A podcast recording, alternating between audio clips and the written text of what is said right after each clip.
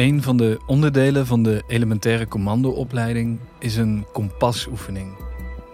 Enkel met een kaart, een kompas en waarschijnlijk in totale vermoeidheid worden de recruten ergens gedropt en moeten ze een weg zien te vinden naar een gegeven plek. Als het even kan, in het donker natuurlijk. Het is een vrij praktische oefening waarin je letterlijk een weg moet vinden en je op jezelf bent aangewezen. Maar ergens is het ook een metafoor voor wat een commando is. Iemand met een kompas en een kaart. De kernwaarden van het KCT zijn moed, beleid, eer, trouw en trots. Wat ze concreet betekenen kan per persoon, per missie en zelfs per moment verschillen. Het zijn windrichtingen. En zoals het noorden bepaalt waar je naartoe loopt, bepalen die kernwaarden je gedrag. In elke situatie.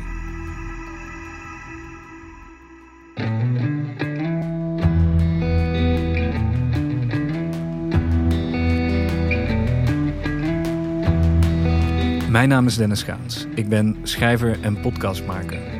En voordat ik op de kazerne van het KCT kwam, wist ik eigenlijk weinig van de commando's. Maar door de gesprekken die ik met ze voerde, begint zich langzaamaan een kaart te vormen van de wereld die het korps is. De commando's zijn omgeven door een zweem van geheimzinnigheid. Niemand weet precies wat ze doen, waar ze dat doen en wanneer. Maar daar komt nu verandering in. Dit is Below the Radar Above Yourself. Een podcast die een unieke inkijk geeft in het werk en het leven van de elite troepen van de landmacht. De Nederlandse Special Forces. Oftewel, de commando's.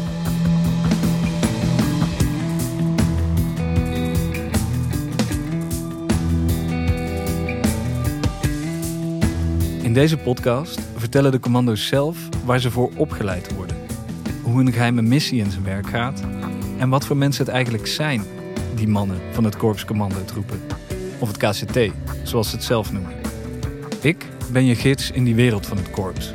Iedere aflevering neemt een van de commando's mij en dus jou mee op missie. In deze aflevering neemt commando Matthijs ons mee naar Irak. Hij vertelt ons over hoe hij daar met zijn collega's gewonde militairen redde, op maar een paar kilometer van het front. En hoe hij, toen alles ineens veranderde, een moeilijke beslissing moest maken om het leven van de Nederlandse journalist te redden.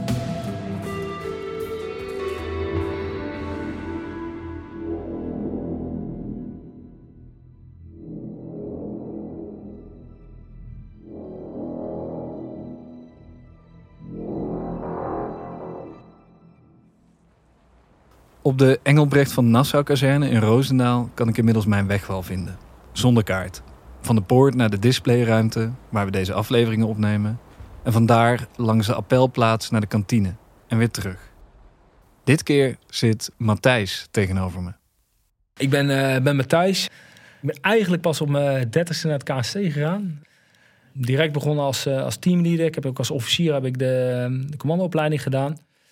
Inmiddels ben ik plaatsvangend uh, compiescommandant van de 108 commandotroepencompie. Matthijs begon dus in commandotermen pas vrij laat aan de opleiding.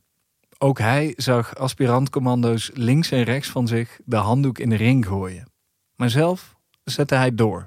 Je blijft met zo'n klein groepje jongens blijf je over, die je door en door kent en, en door en door uh, vertrouwd. Met diezelfde jongens ga je de voortgezette commandoopleiding in. Ja, en uiteindelijk, dus bij de eindstreep en na de VCO, de voortgezette commandoopleiding, ben je met een groep over. Met ja, jongens die je door en door vertrouwt, waar, waar, waar je van, elke vent van weet wat je dan hebt en wat je, wat je ermee uh, mee kunt. Ja, en dan maakt het eigenlijk niet meer uit waar ze je ter wereld wegzetten. Met die gasten nou, ga, je, ga je de klus gewoon klaar. En dat is, uh, dat is echt het mooie bij in Roosendaal werken dat team, dat waar dan ook ter wereld de klus kan klaren, is een hechte groep. Waarin iedereen zichzelf kan zijn. Waarin iedereen zichzelf wel moet zijn. Je bent wie je, wie je bent. En uh, dat maakt ook die opleiding, omdat je uh, met elkaar, en ik bijna zei, je, je creëert bijna een vriendenteam. Is dat ook veel meer ruimte is om uh, hier om, om, echt jezelf te zijn. En er is ook geen ruimte voor, voor toneelspel bij ons. En daar, en daar wordt echt in de opleiding is daar, uh, daar wordt heel snel doorheen geplikt. Als jij dus iemand, uh, als je je dus uh, gaat voordoen als iets wat je, wat je niet bent, dat, dat, dat, gaat je niet redden. Je moet jezelf zijn. Als ik Matthijs vraag naar de typische KCT'er, zegt hij dat hij niet bestaat. Wat hij wel ziet, is dat er een bepaalde mate van intelligentie nodig is. Maar wat wel echt belangrijk is, dat je die intelligentie wel kan omzetten in, uh, in handelen. Dat, dat, dat is wel, uh, wel handig. Dus uh, meedenken, maar ook wel heel erg goed weten wanneer je ja, wanneer er ruimte is voor meedenken en, en, en wanneer niet. Dus daar, daar, daar zit ook wel een, een beetje ja, verschil in. Dus ja, wij worden vaak natuurlijk ingezet op nou, toch wel politiek strategisch niveau. Uh, heel mooi voorbeeld, en daar gaan we straks echt nog wel bij komen, denk ik, in het verhaal wat ik ga vertellen, is dat ja, bijvoorbeeld een corporaal letterlijk in mijn team uh, zaken deed met bijvoorbeeld sheiks van stammen. Nou ja, dan, dan vraag je best wel wat af van, van, een, van een corporaal. Maar dus dan krijgt hij superveel vrijheid en superveel uh, bewegingsruimte en verantwoordelijkheid. Nou, en de andere keer is daar even geen ruimte voor. En, dus daar zul je wel goed in moeten schakelen. Maar er wordt wel van je verwacht dat je op, op een bepaald moment gewoon uh, ja, de, de, zaken oppakt en dat je dat in de praktijk, praktijk weet, uh, weet te brengen. Want ja, uiteindelijk uh, zoeken wij natuurlijk wel speciale mensen voor speciale taak en voor speciale inzet. Je moet je denken in handelen kunnen omzetten. En je moet ook weten wanneer je een stap terug moet doen. Je moet in een hecht groepsverband kunnen werken, maar tegelijkertijd super zelfstandig zijn nou ja, dat is uiteindelijk natuurlijk uh, waarom, je, waarom je naar het KST gaat. is dat je, dat je ingezet wil, wil worden op een, ja, op een speciale manier. En nou ja, dat ga je wel hier, hier meemaken. Al die eisen aan een commando zijn zo veranderlijk, omdat ook je missie nog wel eens wil veranderen. Als commando word je gestuurd naar de plek waar je het meest nodig bent. Je kunt op missie vertrekken naar de ene plek om bij aankomst meteen te horen dat je toch ergens anders heen gaat. En zo ging het ook toen Matthijs naar Irak ging, in 2016. Het KCT is daar om te helpen bij de strijd tegen de terroristische organisatie IS. Ja, in 2016 was de situatie uh, ja, dat, dat IS aan. Uh, uh, aan uh, grondgebied uh, aan het verliezen was. We waren natuurlijk al jaren daarvoor waren we al, vooral met de luchtcampagne waren we natuurlijk aan het ondersteunen. Wij waren Special Forces aan het opleiden en trainen.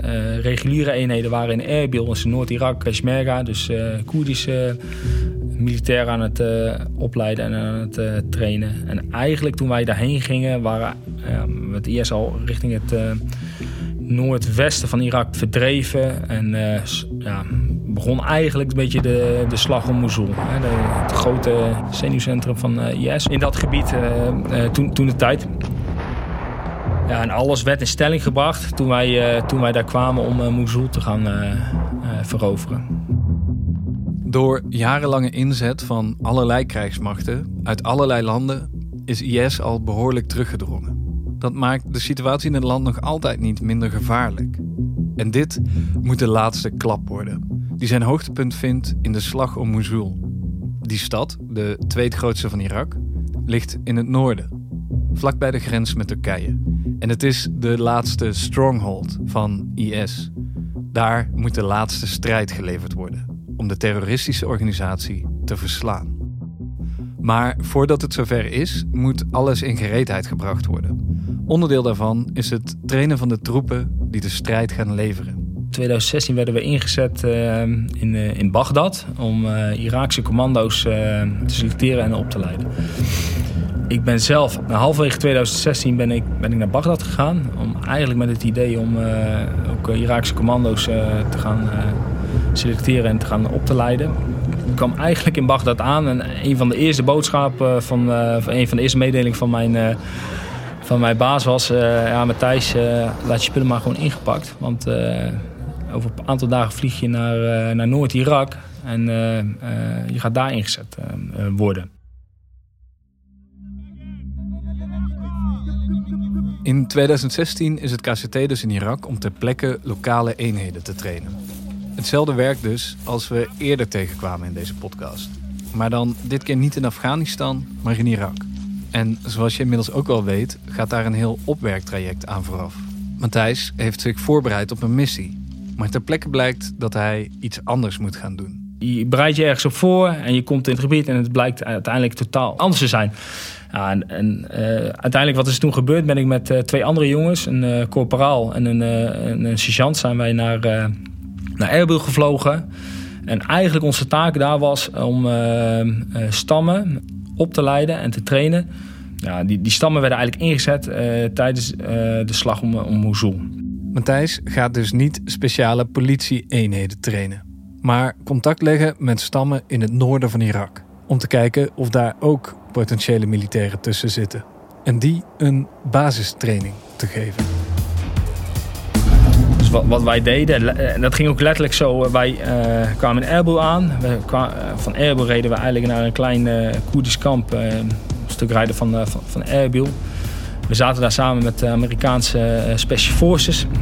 Nou, we zijn letterlijk zijn we daar gewoon de boer op gegaan. Om, dus, dus in Noord-Irak met, met drie jongens in een, in een pick-upje zijn we. Het was wel redelijk, redelijk veilig op, op dat moment. En, ja, we hebben eigenlijk contact gelegd met, met allerlei stammen. En, en gekeken ja, welke jongens kunnen wij hiervan gebruiken en opleiden en, en trainen om later door de Irakese leger ingezet te worden voor, ja, voor, voor de slag om, om Mosul. Dat heette toen een MTT, een Mobile Training Team. Dus wij, wij zaten in Noord-Irak en we maakten contact met stammen. En met die stammen doorliepen we eigenlijk een bepaald trainingsprogramma.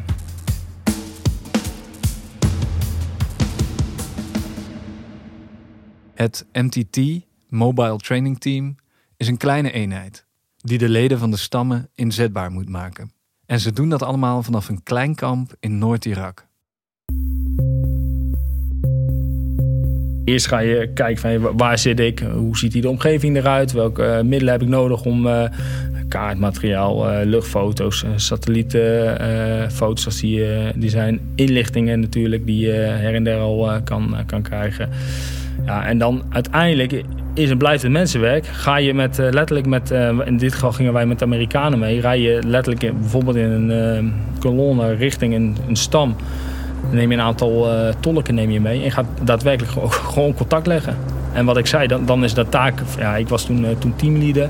Dus mij zat, ik zat toen wat meer in, in, in, een wat leidinggevende rol. Maar dan kan het best maar zo zijn dat, dat, dat ook een corporaal ook gewoon daadwerkelijk het contact legt met een, met een stamleider. In dit geval een, een sheik.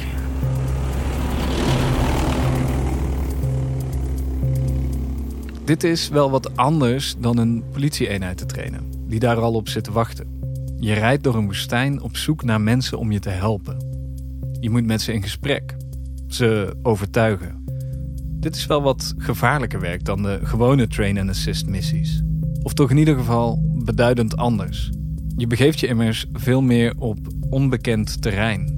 We gaan niet uh, zomaar op pad. Dat is echt niet, uh, we denken echt goed na over wat we doen. En daar zijn we, dat is niet uh, binnen een uur besloten hoor. Dat, gaat echt wel een aantal dagen overheen. En we zorgen dat we van tevoren contact hebben gemaakt met... dus daadwerkelijk gewoon bellen met een mobiele telefoon. Met een tolk erbij. En we proberen alle risico's die er aan zijn, proberen we echt wat te mitigeren. En ja, als, als het toen die tijd niet veilig genoeg was of uh, niet konden, waren te veel risico's aan vast. Nou, dan was het mijn taak om te zeggen van ah, we doen het vandaag even niet. We doen het een uh, aantal dagen later. Ja. Maar hoe, hoe schat jij dat dan in? Ja, op basis van uh, een stukje ervaring. ja, contacten die we met Amerikanen hadden, met andere coalitiepartners in, in het gebied. En ja, dat, dat is het werk van een officier. Hè. Hier uh, bij het KST is, uh, trouwens ons al het werk, is, is risico's uh, zien, daarin een inschatting maken. En dat is ook, hè, als we weer teruggaan naar de, naar de opleiding, dat is ook echt waar je op, op bekeken wordt. Kun je zelfstandig met informatie die je hebt, zonder dat er een, iemand, een big brother boven je zit, of een, iemand, kun jij, kun jij de juiste beslissing maken. En dat, dat is belangrijk, dat verwachten we hier van een officier. Dus met alle informatie die je hebt, met de mensen die je onder je hebt, of met jou in het, uh, die bij jou in het team zitten, kun jij de juiste beslissing maken en, en neem je ook de beslissing. Als commando moet je doen met de middelen en de mensen die je hebt. Je kunt niet altijd een hulplijn bellen. Het moet allemaal daar en dan gebeuren. En dat is volgens Matthijs ook wat het werk van de commando's zo bijzonder maakt. Soms is het het grijze gebied. En dat is ook wel een beetje het werk van een SF-operator. Ja. wij hebben echt jongens, jongens nodig hier die in dat grijze gebied uh, de juiste beslissing kunnen nemen. Waarin niet altijd alles voorgekoud is. Er zijn, wij hebben niet altijd alles is beschreven. Uh, en daarom hebben wij weldenkende mensen nodig die uh, besluiten durven nemen en ook achter hun besluiten durven te staan. Er is geen handboek voor commando's. Je moet denken en je moet durven. Soms betekent dat beslissingen nemen die tegen de grenzen van je mandaat aanlopen. Dat gebeurt ook tijdens de slag om Mosul, waar Matthijs ons zo meteen meer over vertelt. Maar nu is hij nog bezig om leden van stammen te selecteren en te trainen, zodat ze straks voorbereid die slag in kunnen. Wij hadden, toen die tijd hadden wij uh, vier stammen in uh, Noord-Irak die wij, uh, ja, waar we uiteindelijk mee gingen, gingen werken we komen eerst contact met ze. Dan gaan we kijken met hoeveel mensen er geschikt zijn om te gaan, te gaan trainen. Stel dat een stam uh, bestond uit 200 mensen. En uiteindelijk zijn er misschien 30 of 40 man zijn er van over. En daar gingen wij een, een traject mee, mee door. En eigenlijk wat wij deden waren met die drie man... en gecombineerd met de Amerikanen en de Belgische Special Forces... Ja, leerden we ze eigenlijk de basisvaardigheden om te kunnen overleven op het gevechtsveld dan moet je denken aan uh, bepaalde manoeuvrevormen. Moet je dus, uh, hoe beweeg je? Hoe kun je met een groep verplaatsen? Uh, maar ook aan, denk aan ja, hoe ontwijk ik IED's, dus bermbommen. wat doe ik als, als een van, ons, van de maten gewond raakt? Dus zijn voet eraf ligt. Welke handelingen kan ik dus doen? Dus, dus in dit geval die vent van de stam om, om te zorgen dat die kerel nog een overlevingskant heeft. Dus dat was super waardevol werk. Want we wisten ook toen die tijd al, hè, het was IS-periodes, uh, dat ja, daadwerkelijk die stammen ingezet gaan, gaan worden. En dat was ook wat mooie wat we wel terugkeken. Want je bent ook echt in nauw contact met die, uh, met die stammen. We zagen ze natuurlijk meerdere keren per, uh, per week. Als je daadwerkelijk hoort dat, dat ze bijvoorbeeld ingezet zijn... en dat er een, een IED-strijk geweest is... en daadwerkelijk, daadwerkelijk gewoon een, een CAT, zo'n ja, een zijn tourniquet uh, gebruikt is en daardoor een leven, ja, nog een leven gered is. Dus ja, dat is heel, uh, heel waardevol. Ja. De training van de stammen is dus heel belangrijk. Die training kan het verschil tussen leven en dood betekenen. En dat is super belangrijk bij de slag om Mosul, die op dat moment begint. En waar Matthijs' missie weer verandert. De slag om Mosul is misschien wel het belangrijkste offensief tegen IS. En het is een gezamenlijk offensief. Het Iraakse leger, het Koerdische Peshmerga, internationale troepen en onder andere de door het KCT opgeleide stammen willen samen IS uit de stad verdrijven. Precieze datum weet ik niet meer, maar laten we zeggen half oktober uh, 2016 uh, werd start gaan aan de slag om, om Mosul.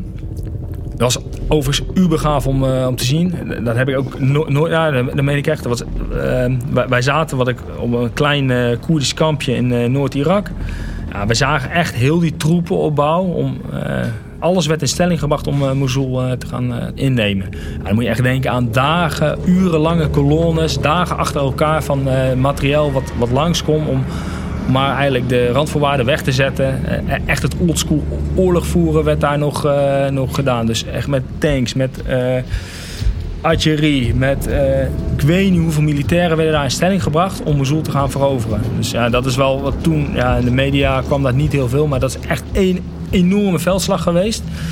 En op x moment kwam natuurlijk de toestemming van, vanuit de Irakezen kwam om, om die operatie te starten. Nou, je, echt gaaf wat er toen allemaal eh, gebeurde. Dus grondoffensief die opgezet hebben. Wij zaten er uh, redelijk kort op. Grond, grondoffensief, uh, een luchtoffensief die, die, die van start ging.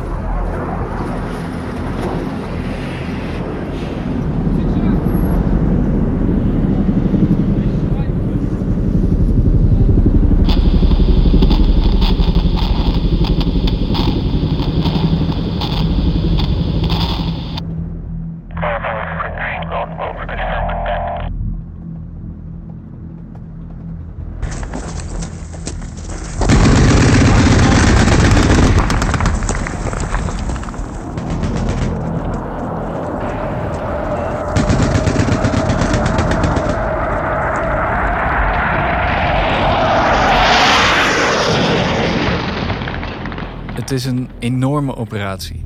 Zo groot dat zelfs Matthijs, die al wat oorlogssituaties heeft meegemaakt, onder de indruk is. En in dat enorme offensief vechten dus ook de stammen die hij mee heeft opgeleid. Het zal een heftige strijd worden, want ook IS heeft zich voorbereid op deze slag.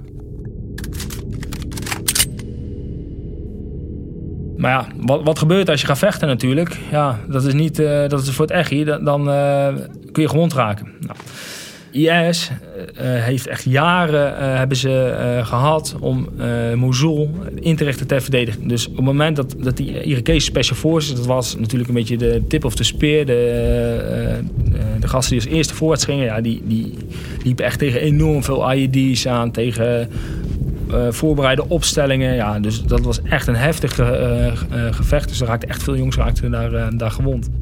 De operatie is niet alleen enorm, maar ook enorm gevaarlijk. Er vallen veel gewonden. En op dat moment verandert de missie van Matthijs alweer. En komt hij weer voor nieuwe en moeilijke keuzes te staan. Uiteindelijk via de Amerikaanse lijn, die natuurlijk enorm ondersteund hadden bij, om die operatie op te zetten kwam het uh, verzoek om uh, het leveren van uh, medische ondersteuning bij een, ja, een CCP, een Casualty Collection Point. Een Casualty Collection Point ligt dicht bij het front. Het is een plek waar gewonden verzorgd worden om ze stabiel te houden, zodat ze doorgevoerd kunnen worden naar een ziekenhuis. Aan Matthijs en zijn medecommando's wordt gevraagd om zo'n CCP op te zetten. Nou, wat er toen gebeurde, en dat is dus ook weer het mooie van het werken bij, uh, bij ons, is dat je merkt dat de lijnen zijn heel kort. Dan bedoel ik de bevelslijnen zijn echt heel kort. Ik belde direct naar, uh, uh, naar Bagdad. Bagdad zat mijn baas en uiteindelijk zat hij direct weer in de lijn met Den Haag. Met het hoge niveau daar. En ja, dan merk je ook dat heel snel besluiten kunnen genomen worden. Dus wat zij hebben ze gedaan? In Bagdad hebben ze een, ja, een CONOPS, een Concept of Operations. Een, een plan werd er eh, gemaakt. En dat plan moet ter goedkeuring moest dat natuurlijk naar, eh, naar Den Haag. Maar dat ging echt super snel. En dan zie je dus dat iedereen van zo'n team, dus, eh, een deel van mijn team, zat op dat moment nog in Bagdad. Ik zat met drie jongens in, in de omgeving van, van Erbil. Ja, dus iedereen gaat aan dat product gaat, gaat, gaat werken. Iedereen heeft daar zijn denkt mee en heeft, uh, heeft input uh, daaraan. En ja, er ging echt een hartstikke mooi product ging naar Den Haag. En dan merk je ook ons hoge niveau in Den Haag. Op dat moment, uh, nu is dat zo komen. Toen was dat nog JSO, Joint Speciale Operaties. Ja, er zitten ook allemaal mensen met een SF-achtergrond. En die zien echt, hey, dit is een kans. Hier kunnen we, kunnen we aan, aan kunnen we echt wat, wat mee. En ook, oh, ja, er kwam echt heel snel kwam toestemming. Dus dat was mooi. Ze hebben snel toestemming. En Matthijs vertrekt samen met zijn twee teamgenoten richting het front.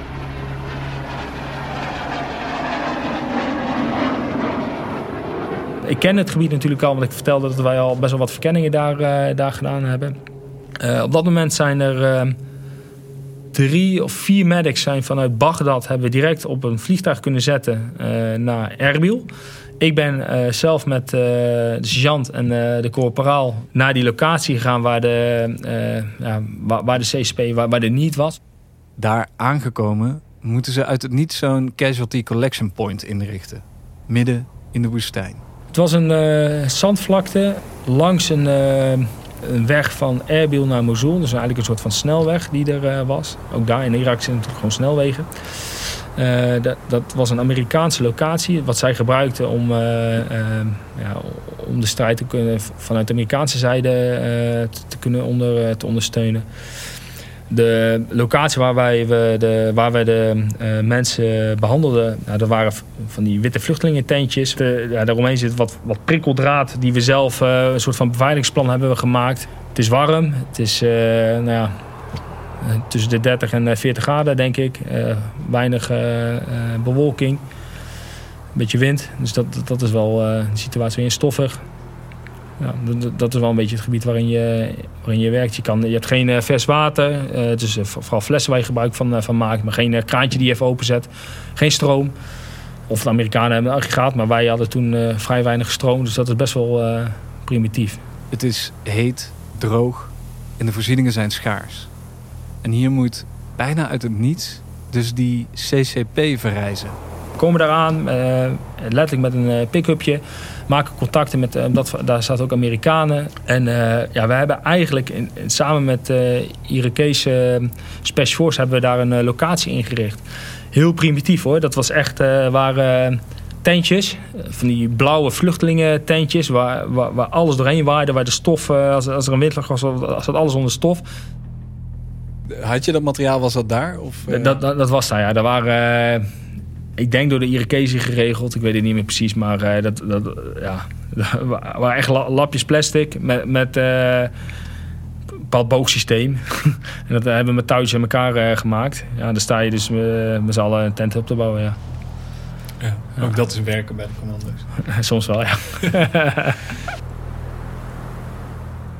En wat we gedaan hebben is eigenlijk, dus met z'n drieën hebben we eerst die locatie daar opgezet. Waar eigenlijk een aantal primitieve boogtenten naast elkaar. En die hebben we ingericht als, naar eer in geweten, met de kennis die we hadden, als Collection Point. Dus eigenlijk een locatie waar mensen die gewond raakten aan het front, waar ze kwamen. En daar waren wij dan en een Irakese arts waren aanwezig om die mensen te, stabiliseren.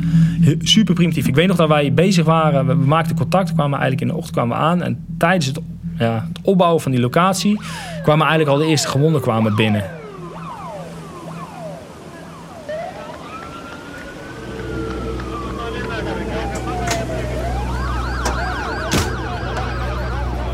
Al voordat ze helemaal klaar zijn, is de CCP in feite al up and running. De eerste gewonden komen al binnen. Het is, weer maar eens, een vliegende start. Per boogtent hadden we nou, tussen de vier en zes uh, bedjes, veldbedjes. Daarnaast hadden we eigenlijk allerlei uh, medische tassen opgehangen. En elke medic of elke militair had daar eigenlijk een locatie waar die kon, uh, kon behandelen. In de tussentijd waren uiteindelijk, want we hadden die medics natuurlijk op vliegtuig gezet, waren die medics aangekomen. En uiteindelijk waren we daar uh, nog diezelfde dag, dus dat we kwamen, waren we daar met uh, ja, 7, 8 uh, Nederlanders. Naast die zeven of acht Nederlanders zijn er ook commando's van de Amerikaanse en Iraakse Special Forces. Maar niet iedereen is bezig met gewonden verzorgen. Het kamp moet ook beveiligd worden.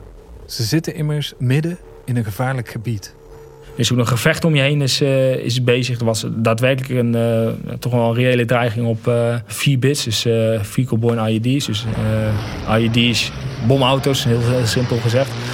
En dus het is niet alleen medisch handelen. Je zit daar ook nog echt in een, ja, een semi-permissive area. Dus een, een, gebied die, waar niet altijd even veilig is. Dus je moet de situatie om je heen in de gaten houden.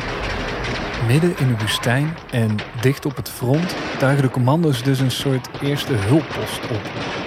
En vanaf dat moment begint de CCP non-stop te draaien. De gewonden worden aangeleverd door de Irakezen, die door de Special Forces zijn opgeleid. Er raakte iemand gewond aan het front, of iemand of meerdere gasten. Nou, die werden eigenlijk door de Irakezen zelf werden die bepaalde route naar ons gebracht. Nou, wat eigenlijk natuurlijk key is, is dat op het moment dat een, een Irakese militair gewond raakte, nou, dan kon hij dus. Wij leerden ze natuurlijk in Bagdad al uh, bepaalde vaardigheden aan. Bijvoorbeeld een ket aandraaien, dus zorgen dat, dat je niet uh, leegbloedt, heel simpel gezegd.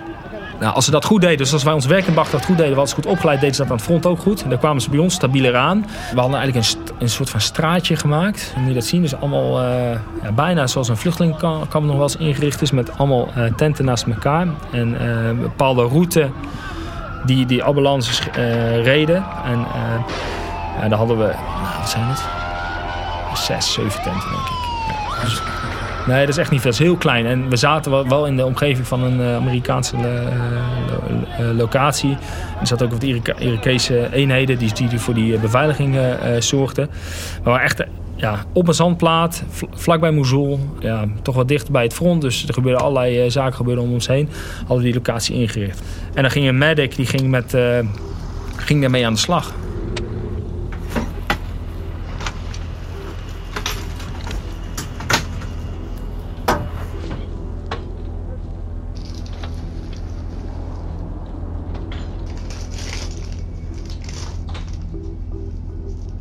Die medics die worden natuurlijk, uh, zijn allemaal operators, allemaal uh, uh, gasten die echt een hartstikke mooie, goede opleiding hebben gehad. Die gingen, gingen met die gasten aan de slag. En nou, wat, wat is eigenlijk het einddoel? Is dat wij ze stabiel genoeg maakten om weer verder getransporteerd te worden naar, ja, naar een locatie waar ze beter behandeld kunnen, kunnen worden. Dat, dat was echt ons doel. Alles is zo ingericht dat ze zo snel mogelijk zoveel mogelijk mensen kunnen helpen. Maar ze kunnen natuurlijk niet iedereen helpen. Hoe moeilijk het ook is, ze moeten op voorhand, aan het begin van dat straatje, al beslissen wie ze daadwerkelijk kunnen redden. De zogenoemde triage.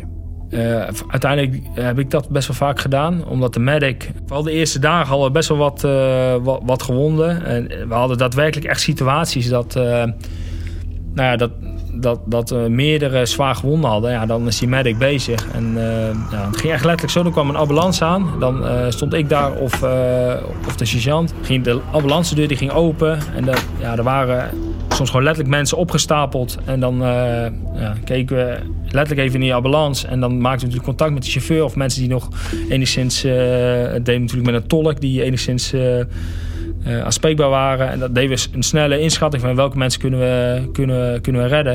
Ja, dan gingen we daarmee aan de slag. Ze beslissen hier over leven en dood. Allemaal onder hoge tijdsdruk. Het lijkt me niet makkelijk om die beslissing te maken. Sterker nog, voor mij lijkt het bijna onmogelijk. Ja, de ethische dilemma's waren natuurlijk ook wel eens uh, uh, wel groot. Soms heb je natuurlijk, uh, dat, ja, met triage heb je vaak dat je meer aanbod hebt dan dat je kan, kan behandelen. En dat, ja, dat, dat maakt het ook wel eens lastig. Van, ja, je, moet naar eer en geweten moet je, moet je een bepaalde keuze maken. Welke, welke vent ga ik behandelen? En, ja, dus super waardevol werk. Alleen, ja, soms moet je ook een beslissing nemen dat, dat, dat je iemand niet, niet kan kan behandelen. En dat ging natuurlijk altijd een overleg met een medic. En dus dat was ook een Irakese arts was, er, was erbij. Maar ja, het is niet als een ziekenhuis natuurlijk, waarbij je, en dat gaat ook al heel snel, maar waarbij je al echt wel in een geconditioneerde omgeving komt, waar eigenlijk alle apparatuur uh, staat. Nou, dat was daar niet. Het was echt heel uh, primitief. En, dus ja, super mooi werk, maar af en toe wel ja, intens, laat ik zo maar even zeggen.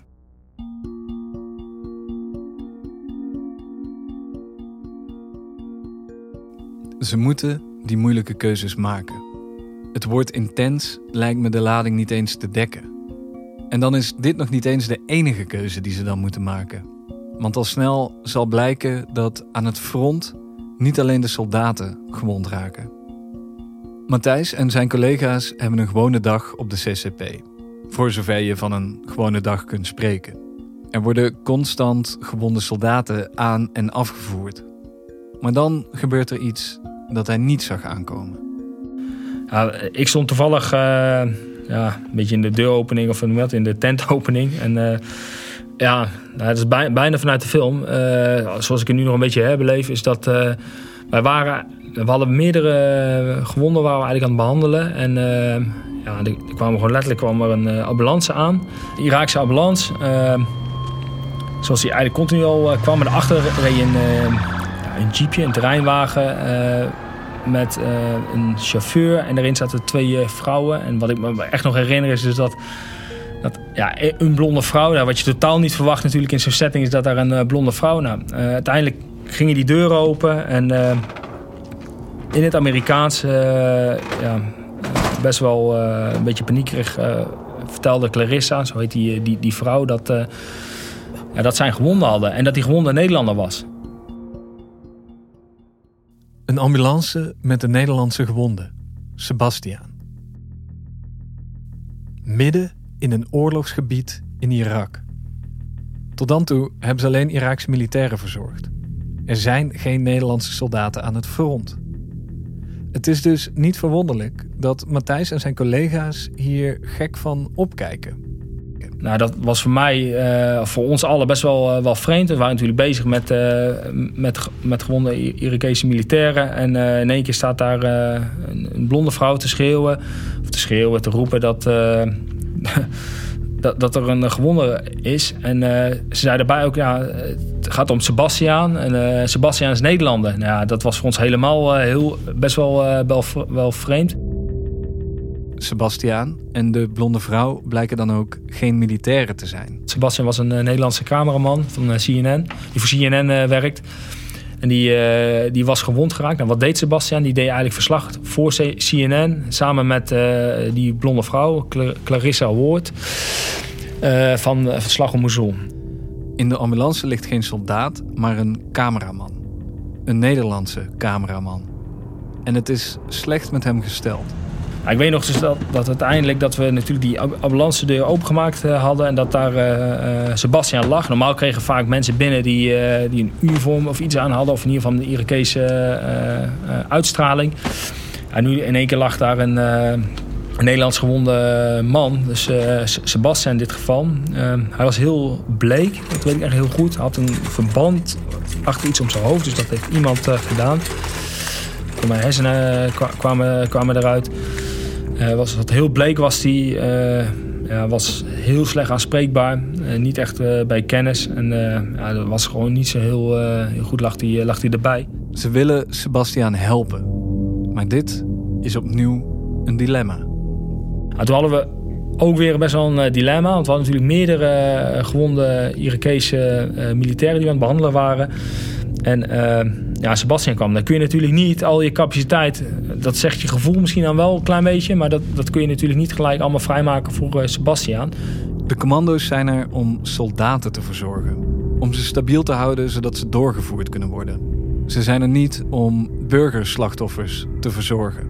Op dat moment realiseert Matthijs zich ten volste wat oorlog inhoudt.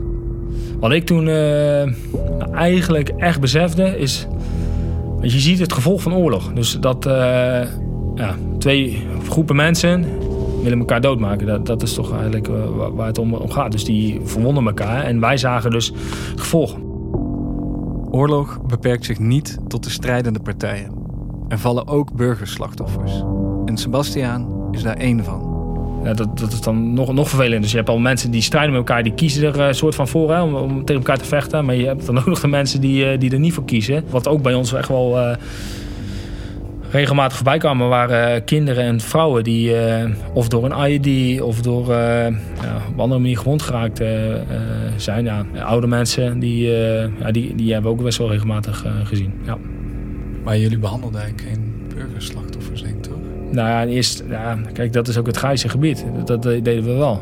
Als, uh, en dat is ook, ook weer het mooie waarom we weldenkende mensen in Roosendaal nodig hebben. Als jij iemand voor je hebt, die, als je hem niet behandelt doodgaat, ja, ik, ik, dan behandel je hem gewoon. Dat is, dat is je plicht.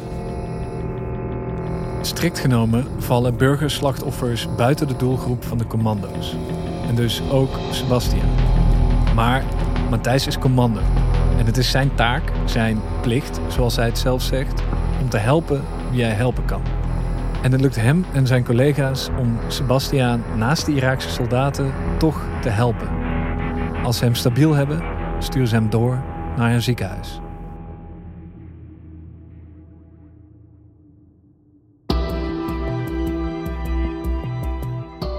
Wat we gedaan hebben, er was een ambulance. We hebben uh, twee medics van, uh, van ons team. Die zijn met Sebastian meegegaan om eigenlijk dus de zorg ook uh, niet alleen op locatie, maar ook in de ambulance naar het ziekenhuis ook nog continu ja, hem te kunnen monitoren. Niet alleen hadden ze medics om mee te sturen, ze wisten ook al naar welk ziekenhuis ze Sebastian moesten brengen. Kijk, we hadden al van tevoren, en dat vertel ik alle locaties, we hadden al echt enorm verkend al in heel het gebied. Dus we wisten welk ziekenhuis en welke uh, behandeling konden geven. Dus uh, Sebastian had iets aan zijn hersenen, dus een uh, neuro neurotrauma had hij. Dus uiteindelijk hebben we hem ook naar het ziekenhuis kunnen krijgen waar, waar die capaciteit aan, aanwezig was. Door het snelle handelen van de commando's kon Sebastian het overleven. En dat, was, kijk, dat is nu nog echt het tastbare resultaat. ja, we hebben nog wel eens contact met hem van, van die inzet. Dus dat je, hij is redelijk goed hersteld. Hij loopt wel halve marathons. Hij is weer aan de slag. En ja, dat, is, dat, dat is echt het, uh, het, het, fysieke voorbeeld van, uh, van iemand die we toen hebben kunnen, kunnen helpen. Dus dat is wel, uh, ja, dat is wel mooi. Ja. Ze hebben natuurlijk ontelbare gewonden verzorgd. Maar met Sebastiaan hebben ze contact kunnen houden. Dat maakt het werk tastbaar. Daarnaast is er nog een concreet aandenken. Clarissa, de journaliste die met Sebastian mee was, heeft een bedankbriefje achtergelaten op het kamp. Daarop staat het volgende. I don't know your names, but I wanted to write you a small note to thank you for your incredible work helping us. Simply, you saved Seb's life. You were so strong and calm, and you went above and beyond what most people would do in that situation. Het is niet vaak dat iemand van buiten een commando kan bedanken. In het beste geval krijgt een commando op de kazerne in Roosendaal een lintje of een medaille. Het moet allemaal binnen die hekken blijven. Dat Clarissa de namen van de commando's niet kent, is de bedoeling. En dat die altijd above and beyond zullen gaan, ook. Dat is wat een commando een commando maakt. Terwijl Matthijs me dit verhaal vertelt, duizelt het me af en toe. Het lijkt alsof er elke seconde wel iets verandert. Eerst gaat hij naar Bagdad om Iraakse militairen te trainen. Dan toch naar Erbil om stammen te recruteren en klaar te stomen voor de slag om Mosul. En daar bouwt hij dan uit het niets een opvangplek voor gewonde soldaten. En moet hij besluiten wie er wel of niet behandeld wordt. En dan neemt hij, en passant lijkt het, ook nog het besluit om burgerslachtoffers te verzorgen, waaronder een gewonde Nederlandse cameraman. En realiseer je, dit gaat slechts om een paar weken uit de hele missie. Geen maanden, laat staan jaren. Ik vind het al moeilijk om te schakelen in mijn hoofd in dit verhaal. Maar Matthijs moest het ook allemaal daadwerkelijk doen. Met de minimaalste middelen. Maar volgens Matthijs is dat precies wat een commando een commando maakt. De basis echt wel is dat we allemaal een bepaalde skillset hebben die, die altijd inzetbaar is. Begrijp je? Dus als wij een wapen hebben, een munitie en we hebben een, een medische tas. Ja, dan, dan, kun je best wel veel. En we, en we kunnen allemaal nadenken. Dus dan, ja, dat, dat maakt het dat je vaak heel snel eh, en heel flexibel bent. Ja. Maar het gaat wel soms heel snel. En soms is de tijd om te plannen is heel kort. En dan, dan heb je, eh, ja, wat ik eigenlijk net al aangeef, heb je gewoon een bepaald skillset nodig en een bepaald vertrouwen onderling dat, dat het goed komt. Ja. ja. kijk, en daar ben je ook wel een beetje commando voor. Is dat je, ja, als het makkelijk was of heel, uh, dan, dan hadden we dat niet gedaan. Dan, of dan, dan doen anderen het wel, dan uh, worden wij niet ingezet. Ja. Als het makkelijk is, worden wij niet ingezet. Dat is misschien wel de kortste versie van de taakomschrijving van een commando. Opereren op de top van je kunnen, voor het hoogste van het hoogste gaan. Ja, ik, ik zie het zo. Als je voetballer bent, kun je bij een amateurclub werken. Maar het is echt wel gaaf als je uiteindelijk bij Barcelona belandt. Zo zie ik het ook een beetje voor ons werk. Het is super mooi in het leger te werken. Maar uiteindelijk wil je binnen Nederland wil je bij uh, uh, toch wat hoogst haalbare. Uh, en dan, dan, dan, moet je echt bij het KST zijn. Ehm, het is niet makkelijk. Het is, het is, het is een lang traject. De, de keuring, de selectie, maar ook echt de opleiding. daar zul je echt wat voor, voor moeten doen. En daar zul je echt wel een aantal capaciteiten voor in huis moeten hebben. Maar als je eenmaal door die molen heen bent, ja, dan, mooie werk bestaat er niet. En dat, dat meen ik echt, echt uit de grond van, van mijn hart. Dus je werkt echt met mensen die allemaal hetzelfde traject hebben doorlopen. Ehm, je vertrouwt elkaar door en door. Ehm, je krijgt speciale opdrachten. Eh, je gaat van hond naar her. Dus eh, ook al in een trainingsprogramma ben je continu eh, van Nederland naar het buitenland aan het, aan het hoppen. Je gaat van ene uitzending naar, naar de andere. Mooier wordt het niet. En zo komen we weer uit bij die hechte vriendengroep die de commando's vormen. Het korps is niet alleen de topclub van Defensie. Het is ook één grote familie. En die familie stopt niet bij alleen de commando's zelf. En wat echt wel heel mooi is in Roosendaal, is dat ook je thuisgrond echt wel, uh, wel, wel betrokken bij het werk hier. Dus uh, nou, bijvoorbeeld voor een uitzending, dan uh, ja, alle vrouwen, partners, zelfs kinderen, die, die, ja, die kennen elkaar. En daar wordt echt wel actief is hier daar, daar, daar beleid voor om, uh, om het thuisfront uh, te betrekken bij het militaire leven van, uh, van de man. Ehm, daarbij ja, is het voor mij best wel makkelijk en eigenlijk voor elke operator, als er geen training is en je wil een keer een middag wat eerder naar huis of wat, wat later beginnen, ja, dan, dan is er alle ruimte voor. Dus, dus het is echt prima, prima te doen om gezinsleven naast, naast KST te hebben. Ja. Je hebt vrij laat besloten bij het KCT te gaan. Toen had je kinderen. Ja, ja mij scheelde wel dat mijn, uh, mijn vrouw al... Uh, die, die, is ook militair. Dus uh, die begrijpt ook echt wel wat, wat het werk, werk inhoudt. Ja, en mijn kinderen weten ook niet anders. Hè? Dus mijn, mijn zoon die is nu 12 en die, ja, heel zijn leven al ben ik al militair. En, dus die begrijpt het ook. Ja. En weet hij al wat hij wil worden later? Commando.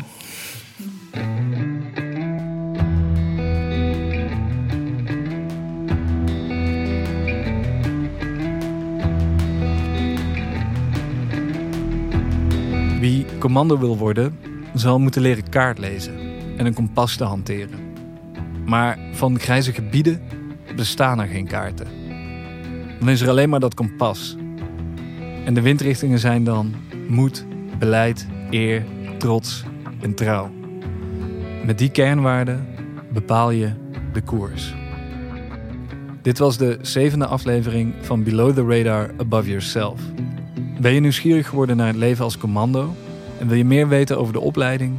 Kijk dan op werkenbijdefensie.nl schuine streep commando of klik op de link in de show notes.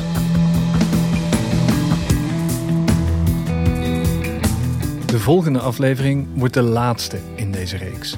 We nemen nog één keer een duik in het commandoleven. Of beter, een vrije val. Van grote hoogte. Commando Mats vertelt ons over een HEHO-sprong. HEHO staat voor High Altitude High Opening. Mats springt van kilometers hoogte met zuurstoftanks om ongezien een gebied te infiltreren waar mogelijk terroristen zitten. Die sprongen zijn uniek en bovendien heel zwaar. Maar de eigenlijke missie begint dan pas. Below the Radar Above Yourself is een podcast van het ministerie van Defensie en Dag en Nacht Media. Het sounddesign is van Studio Cloak. En mijn naam is Dennis Gaans. Je hoort mij weer in de volgende aflevering. Tot dan.